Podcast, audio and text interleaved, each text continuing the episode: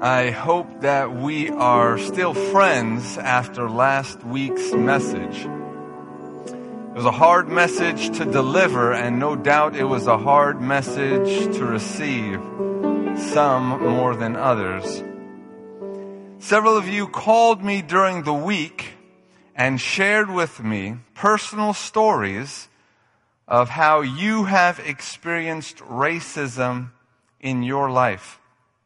Stories of how you have been pulled over by the police.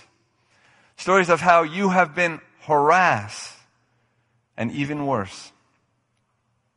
One of you shared a gut wrenching story about the time that your grandfather went to the county fair with his children. A few white children started causing a lot of fuss and your grandfather politely asked them to respect the others. The following day, the father of those unruly white children shot and killed your grandfather because how dare a black man speak to white children? There are literally hundreds of stories of how this pandemic of racism is hurting our church. This is why we need to talk about it. This is why we need to work through it, even if it's hard. Look at all of the attention that COVID-19 is getting. Rightfully so. We are trying to learn everything we can about this virus. We're trying to uh, know if this will work or that will work. We're trying to just get everything figured out so that we could eventually beat it. How much more deadly is racism? Why would we ignore it? We need to learn everything we can about it to eventually overcome it. Last week we wrestled with a question that was asked of Jesus. Who is my neighbor? And we learned that every single person, regardless of race, religion, sexual orientation, or any other way that we divide and label people, every person, all of us are children of the Most High God. And if you cannot sincerely say amen to that, there's a problem. All of us are made in His image, and Jesus actually said the key to getting into heaven is loving God and loving our neighbor. This is the reason the church exists. To love and to help others love. That is what Jesus said is true religion. To keep that message before us at all times, we made it a part of our vision for Takoma Park, Focus 2020. And we're not going to let off on that. The F in focus stands for family, and the O in focus stands for outreach, aka loving our neighbor. So even though last week's message made some of us uncomfortable, as Pastor Nixon said, we need to be made uncomfortable, even if it's for the well-being of our neighbor. Jesus was made uncomfortable on the cross, and he did that for you and for me. I think the least that we could do is learn more about racism in this country. Think about it. If you are white and if you are tired of all this race talk, think about how a black person is feeling, not only thinking about race stuff, but experiencing racism every single day. It's draining. It's exhausting. Are we to let them carry that burden all by themselves? I don't think so. Last Sabbath, I preached about Ahmaud Arbery A few days later, the world saw George Floyd murdered the hands of the police. My mom is the one who texted me and told me, check out the news, turn it on, look what just happened. Yet another black man was lynched when a so-called officer violently thrust all of his weight onto this man's neck, onto his throat, and kept it there as he pleaded for air. George Floyd was handcuffed on the ground, posing no threat. He was begging for his life. He said, I can't breathe. Officer, please, he said. They're going to kill me. Then he said, Mama, Mama. And then he died. You cry for your mother when there's just nothing left to do. You cry out, Mama. I don't want to be a part of a church that could hear a man crying out, Mama, and just walk by and not say anything. I don't want to be a part of that church. Do you want to be a part of that kind of church? If you do, you'll have to find some other place in Takoma Park. Because that's not the kind of church we are. We hear someone cry, we stop, and we help. Who is my neighbor? As we begin today, we definitely need Jesus. So please bow your heads with me as we pray. Jesus, give us the courage to love as you loved. Give us the courage not to look away. Give us the courage to say something. Give us the courage to do something when we hear our brothers and sisters crying out for help. This is our prayer in Jesus' name. Amen. If you didn't catch last week's message, might seem like I'm speeding through some of the portions for today, but that's because we already covered it last week and we don't have time to go back and review. So I encourage you to check out last week's message if you want to fill in any of the gaps.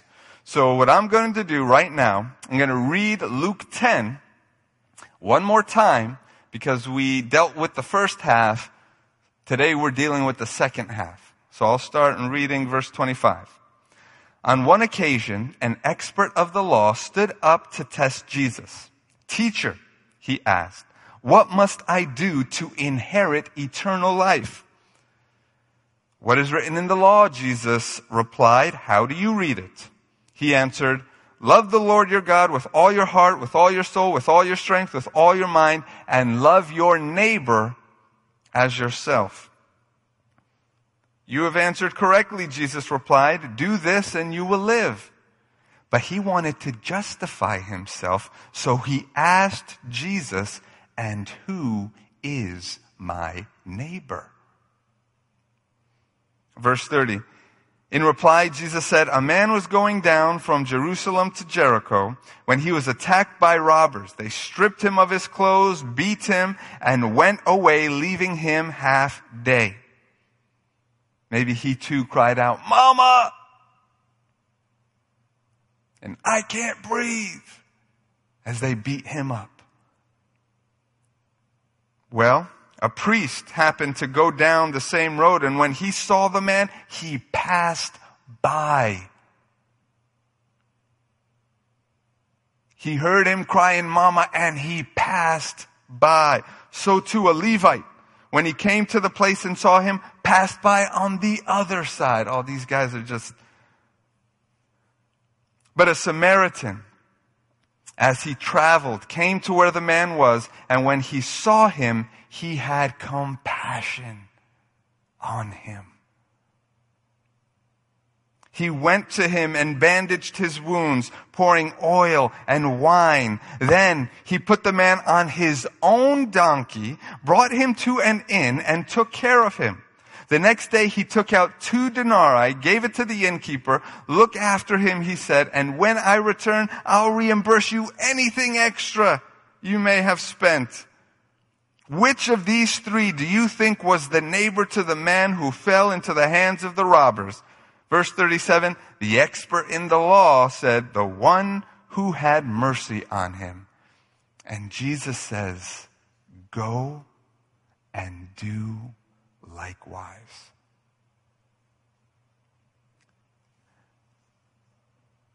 Go and do likewise. A man gets jumped, beat up, robbed, gets a knee in the back of his neck and left for dead. A priest comes by, does nothing. A Levite sees the man, does nothing. Then a Samaritan, and we already learned what Jesus saying Samaritan was about, how it was really provocative. Jesus was talking to a group of people that hated Samaritans. Remember all that last week? Actually, they hated Samaritans so much that they used the word Samaritan as a curse. Just like how in our culture, we have curse words for certain groups of people. Black people, Spanish people, gay people. We have curse words. So just let that sink in a little bit. We're talking about the Bible. That would be like Jesus telling this story to a group of Christians saying that a church member was beat up. The pastor saw, did nothing. The choir member saw, did nothing. Then a certain person came along and saved the day. Except this certain person is a person you wouldn't want or some wouldn't want their daughter to marry. This certain someone is from a group of people that you wouldn't want to move next door to you.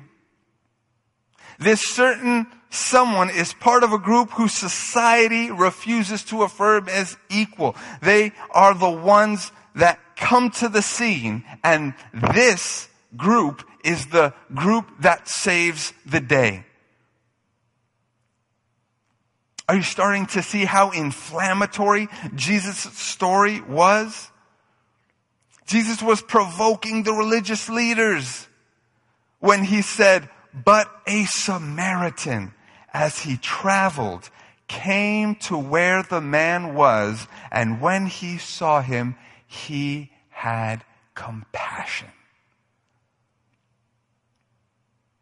And what the Samaritan does next is so hard for us to understand, especially those of us who were raised in this kind of capitalistic, greed infested, and me centered society.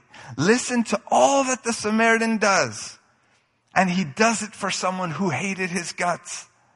Verse 34.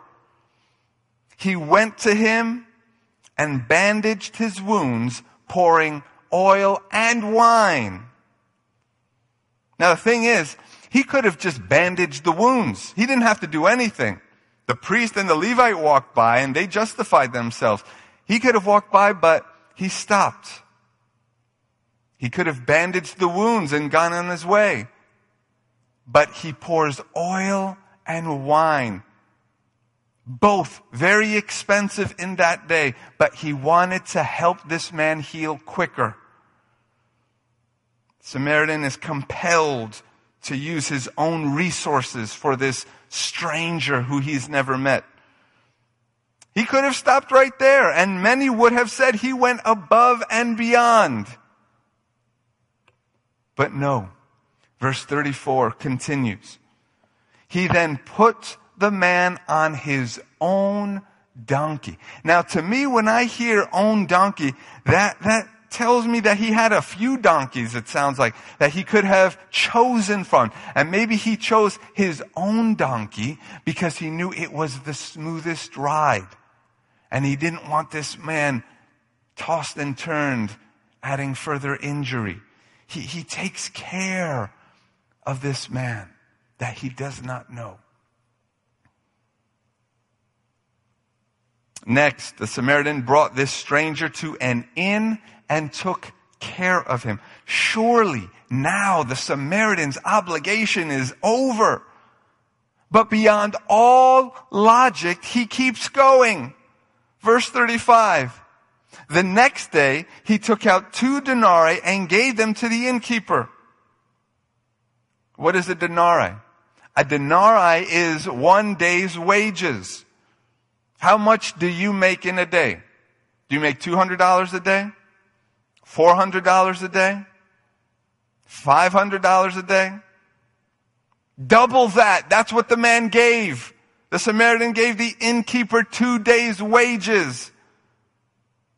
Look after him, he said, and when I return, I will reimburse you whatever extra expense you may have. He gave the innkeeper the equivalent of 500 to a thousand dollars, and then he gave him a blank check. He said, whatever other expense you, you expend, I'll reimburse you. He did all of this for a stranger who most probably, if he was conscious, would hate him. It's stunning. It's breathtaking. It's inspiring. Just the kind of story that we need today. I want to live like that. I want to care for people like that. I want to love like that. This Samaritan was helping his neighbor, not out of a sense of duty. He was helping his neighbor out of a sense of 100% genuine and authentic love. Samaritan loves this poor man like he loves his own family. And Luke, the author of this story, wants us to see that. Just a few chapters later, Luke tells another story uh, with just as breathtaking a picture of love. Luke links these two stories so that when we read this one, we'll think of another one. And what is that story? That's Luke 15. Starting in verse 20. says, And he arose, came to his father, but when he was still a great way off, his father saw him and he had compassion. He ran to him and fell on his neck and kissed him. And the son said to his father, Father, I have sinned against heaven and in your sight, and I am no longer worthy to be called your son. But the father would have none of it. He said to his servant, bring out the best robe, put it on him, put a ring on his hand, sandals on his feet, bring the fattened calf and kill it, and let us eat and be merry. For this my son was dead and is alive again. He was lost and is found, and they began to make merry. It's the story of the prodigal, the story of the son who hated his father, who wanted his father to die so he could get the inheritance. It's the story of a son who run, who ran away and he wasted all of the inheritance, left him with nothing, completely broke. Does that sound familiar? Just like this stranger we're reading about in Luke 12, completely broke. Uh, the story in Luke 15 is a story of a son whose father described him as dead. The Bible said this son was dead. And the story who out of desperation, a son comes back home to his father and a father who welcomes him in a way that makes some of us uncom- uncomfortable. The father bestows such lavish gifts on his son, someone who treated him so horribly. Do you see all of the parallels between the story of the prodigal and the story of the Good Samaritan? When the Samaritan saw the poor man, he had compassion on him. When the father saw the poor son, he had compassion on him. Same exact word, compassion, is used in these two stories. Actually, Luke only uses this word three times in the entire book of Luke.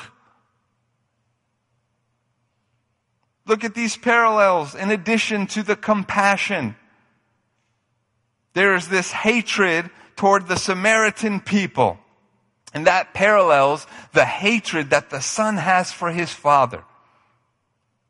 There is this desperation of the injured man who is left with absolutely nothing.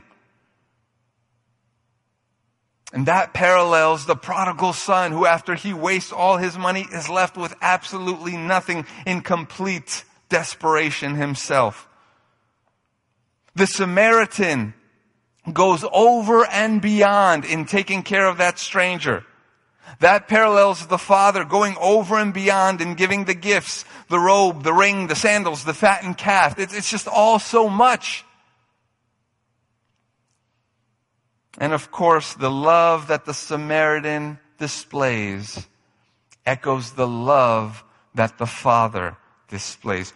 All of this tells me, and I think all of this tells us who are serious students of the Bible, that when the Samaritan saw this poor man lying on the ground, he did not see a stranger the Samaritan saw his own son.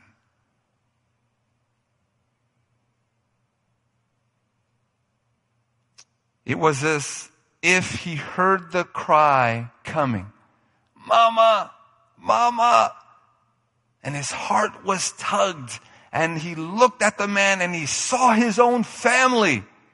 He didn't see some stranger. He had compassion on him.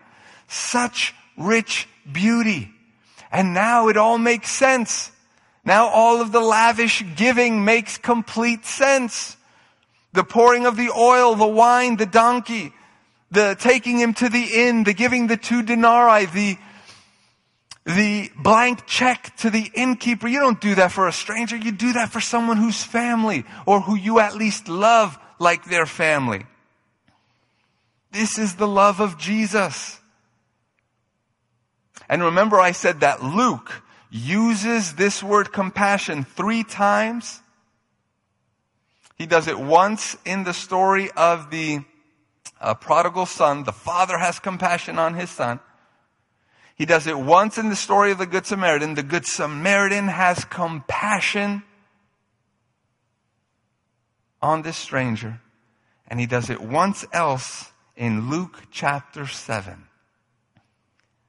when a mother's son died. And Jesus has compassion on this mother and raises her son from the dead. There are so many parallels from this story in Luke chapter 7 to both the prodigal son and to the good Samaritan that it gives me chills. The stranger in the story of the Good Samaritan was left for dead. The prodigal son, the Bible describes him as he was dead. And this mother's son was literally dead. What is the one thing that brought each one of those back to life? Someone who had compassion. The Good Samaritan had compassion, brought that man back to life. The father had compassion, brought his son back to life. And Jesus had compassion and brought this woman's son back to life. The Bible is beautiful. How wonderful is God's word. It brings life. When our world offers only death and destruction, our compassion offers life and love. With 200 pounds on the back of this man's throat, with him yelling, I can't breathe, with him crying out, Mama! Who do you see when you see George Floyd? Do you see your neighbor? Do you see someone to have compassion for? If we have compassion for George Floyd, we should speak up. Our words, our actions might save someone else. Are you like the Good Samaritan? Do you have compassion? Or are you like the priest or the pastor who heard the man crying and walked by on the other side? Minneapolis is on fire. Some people didn't say a thing when George Floyd's throat was crushed, but they have a whole lot to say now that some glass is being broken. Some people didn't care to speak up when George Floyd's life was taken, but now that some TVs are being taken, they have a lot of things to say. And just so that we are clear, I am not convinced that the people who are lighting these fires are the black and brown people who live in that community. There's no proof of that. Why is it that we automatically assume buildings on fire Look at the black people, what they're doing. No, no, absolutely not. It's not proven who's lighting these fire. And there's actually a whole lot of video of white people who don't live in that community coming in from out of town and causing a whole lot of destruction. So I don't like when I hear, oh, look what they're doing to their own neighborhood. I see images of black and brown people cleaning up in the morning after the riots. I don't think the people of those community are damaging their community. And that has definitely not been proven. That's uh, besides the point. My larger point is that perhaps if we as a church have been more outspoken in defending our neighbor, if we had been more compassionate maybe Minneapolis would not be burning. If we as a church didn't turn a blind eye to the suffering of our neighbor, if we didn't pass them by on the other side, maybe our country wouldn't be steeped in the horrors of racism. But there is hope. There is a wonderful hope. There are good Samaritans out there. There are some people who are loving their neighbor like God wants them to. And that gives me courage. And even now, some of you are being inspired by the Holy Spirit to do good. I know you are. The Word of God is powerful. You can't read it and remain the same. There's a fire lighting inside of you, and that is the hope. You just have to listen to that fire. You have to listen to that voice that's saying, do good, speak up, put yourself out there to help your neighbor. The Takoma Park Church uses our voice and our platform to defend our neighbor, to speak up for those who need it and to condemn racism. We also use our strength in an organized fashion with our robust social justice ministry where we partner with other institutions of faith to ensure equity and justice for everyone in our community. So those are large scale things that we do. But not only that, we also help with the smaller, everyday things that matter to one on one people. So just this week on Sunday, we, we got a call from a dear sister of this church and she said, Hey, the city is, um, threatening that they're going to fine me unless I, I paint my house. So a team descended and power washed her house. And then 12 men from our church rose up to the occasion, went to her house, scraped the whole thing, and then painted the whole thing. It was beautiful. We got it done in one day, painted an entire house in a day. I brought Max because I want him to learn the love of the Samaritan, the love of the Father, the love of Jesus. I want him to understand that church is not about the words that we say. Church is about the things that we do. And that was a beautiful experience that we all had. And I'm so proud of the men of the Takoma Park Church for responding at the drop of a dime and helping. There's someone else who, who uh, got in touch with me and said, Pastor, you know, I don't know what I could do during this pandemic, but I want to do something to help. I'm a pretty good cook. And so is there anyone, do you know of anyone at church or, or in the DC area that could use a home cooked meal once or twice a week? I'm even willing to drop it off at their doorstep. And so I'm still looking for that person uh, th- that I could connect her with. If you need a home cooked meal prepared by someone who could do their thing in the kitchen and dropped at your doorstep, get in contact with me. Drop in a comment or email me and, and we'll, we'll make that connection because people want to help. People want to do the right thing.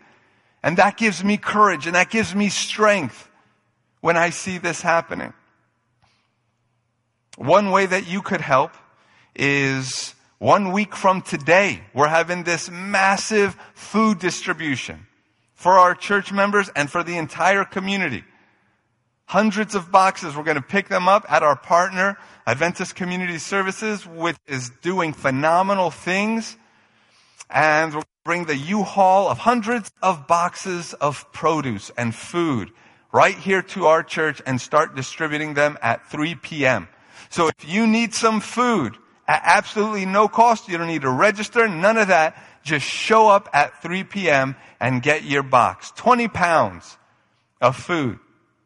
And so we need help. We need volunteers to make sure that this works off really easily and, and quickly and orderly. So if you want to help, we'll probably be starting around 2 p.m., but you just let me know. Email me if you have my email, or if you don't know what my email is, pop in a comment right now on YouTube, on our website, on Facebook, wherever you're listening for, uh, from, and say, hey, please connect me. This is my email. The team will make sure I get your email.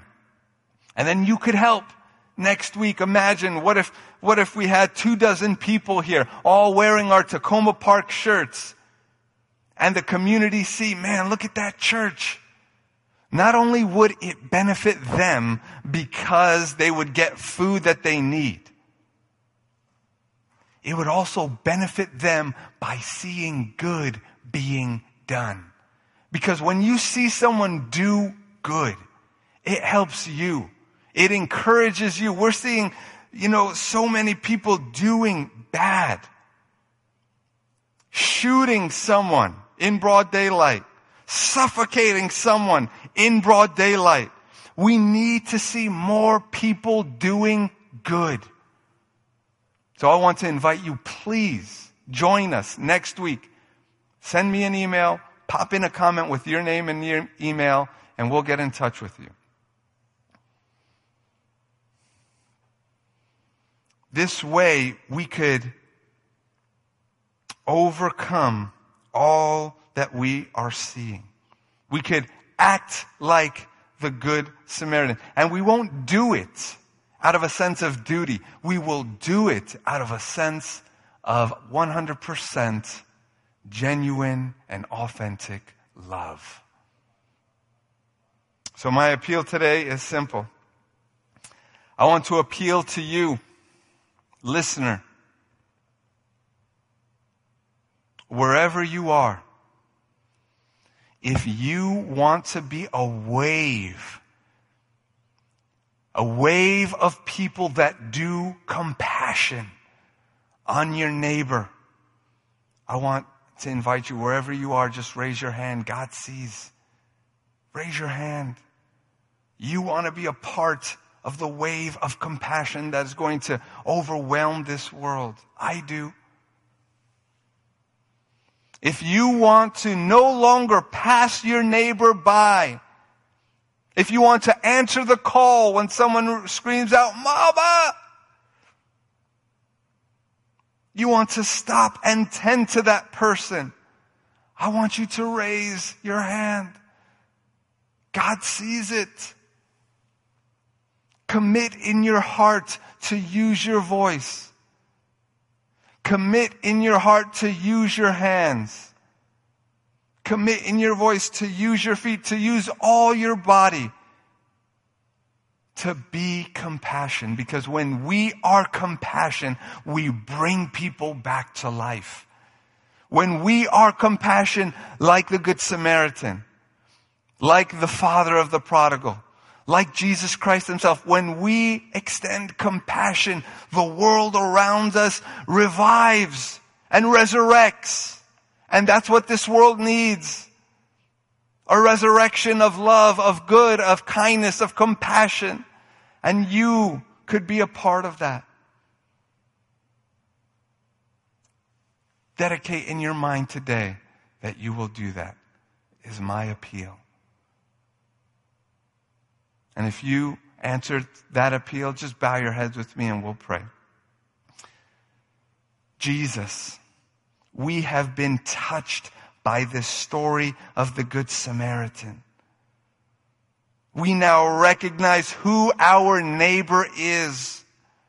Anyone who is crying out for help is our neighbor. We see that clear as day. And Father, we don't want to be like the priest who passes by on the other side. We want to be the church who hears a cry for help and does something about it. We want to be an individual who hears a cry of help and does something about it. So please, Jesus, it's going to be so hard for us some of us who have never spoken out. Some of us who have never stepped out of our comfort zone. Some of us who have never examined our own life. It's going to be tough for us to step out and say something or do something. But Lord, even if we are weak, you are strong.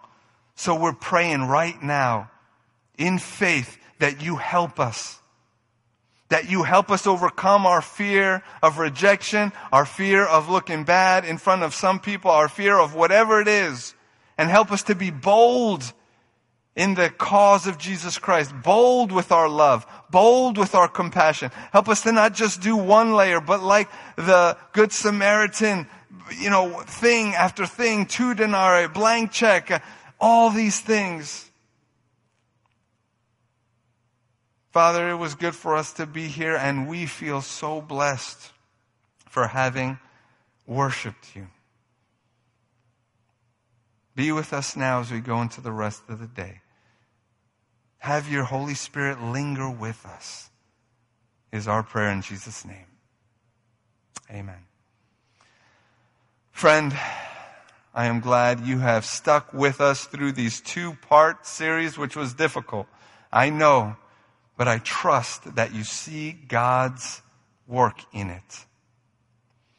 I want to invite you back next week, same place, same time. We'll be here. We'll be worshiping the Lord and learning more about His amazing grace. We'll be learning more about His miraculous compassion for me and for you.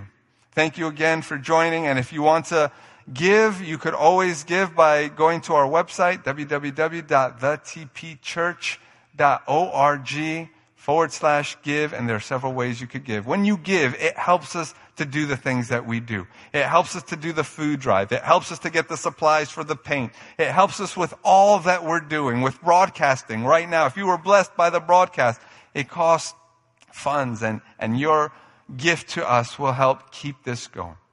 Thank you so much. I'm looking forward to worshiping next week. God bless you.